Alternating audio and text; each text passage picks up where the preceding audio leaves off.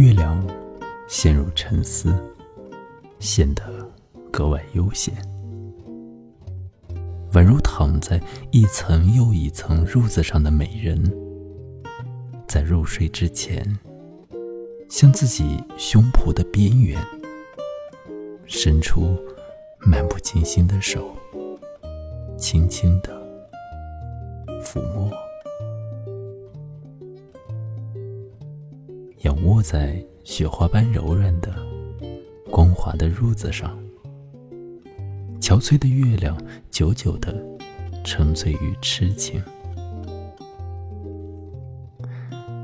环顾着，仿佛鲜花纷纷开放一样，涌现在天空中的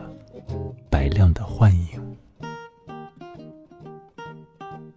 当月亮怀着闲愁，偶尔。向地球悄悄地洒下一颗泪珠的时候，有位虔诚的诗人偏偏不能入梦。赶紧用自己的手心接住这苍白的泪滴，并藏入他那远离太阳的眼睛。